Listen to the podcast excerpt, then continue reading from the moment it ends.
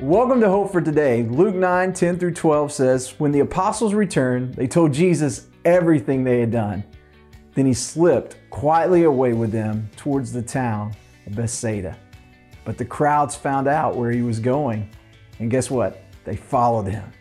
He welcomed them and he taught them about the kingdom of God and he healed those who were sick.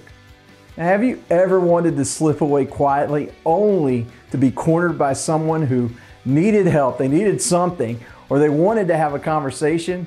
You have one agenda when everybody else has another.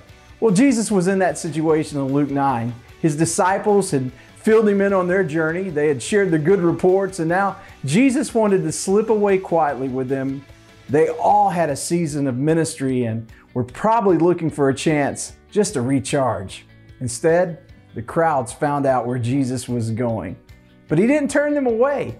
He didn't ask them to come back later. He welcomed them. He taught them about the kingdom of God and he healed those that were sick. Jesus is ready to welcome you as well. All you need to do is to call on him today. I'm Pastor Rusty, and this is Hope for Today.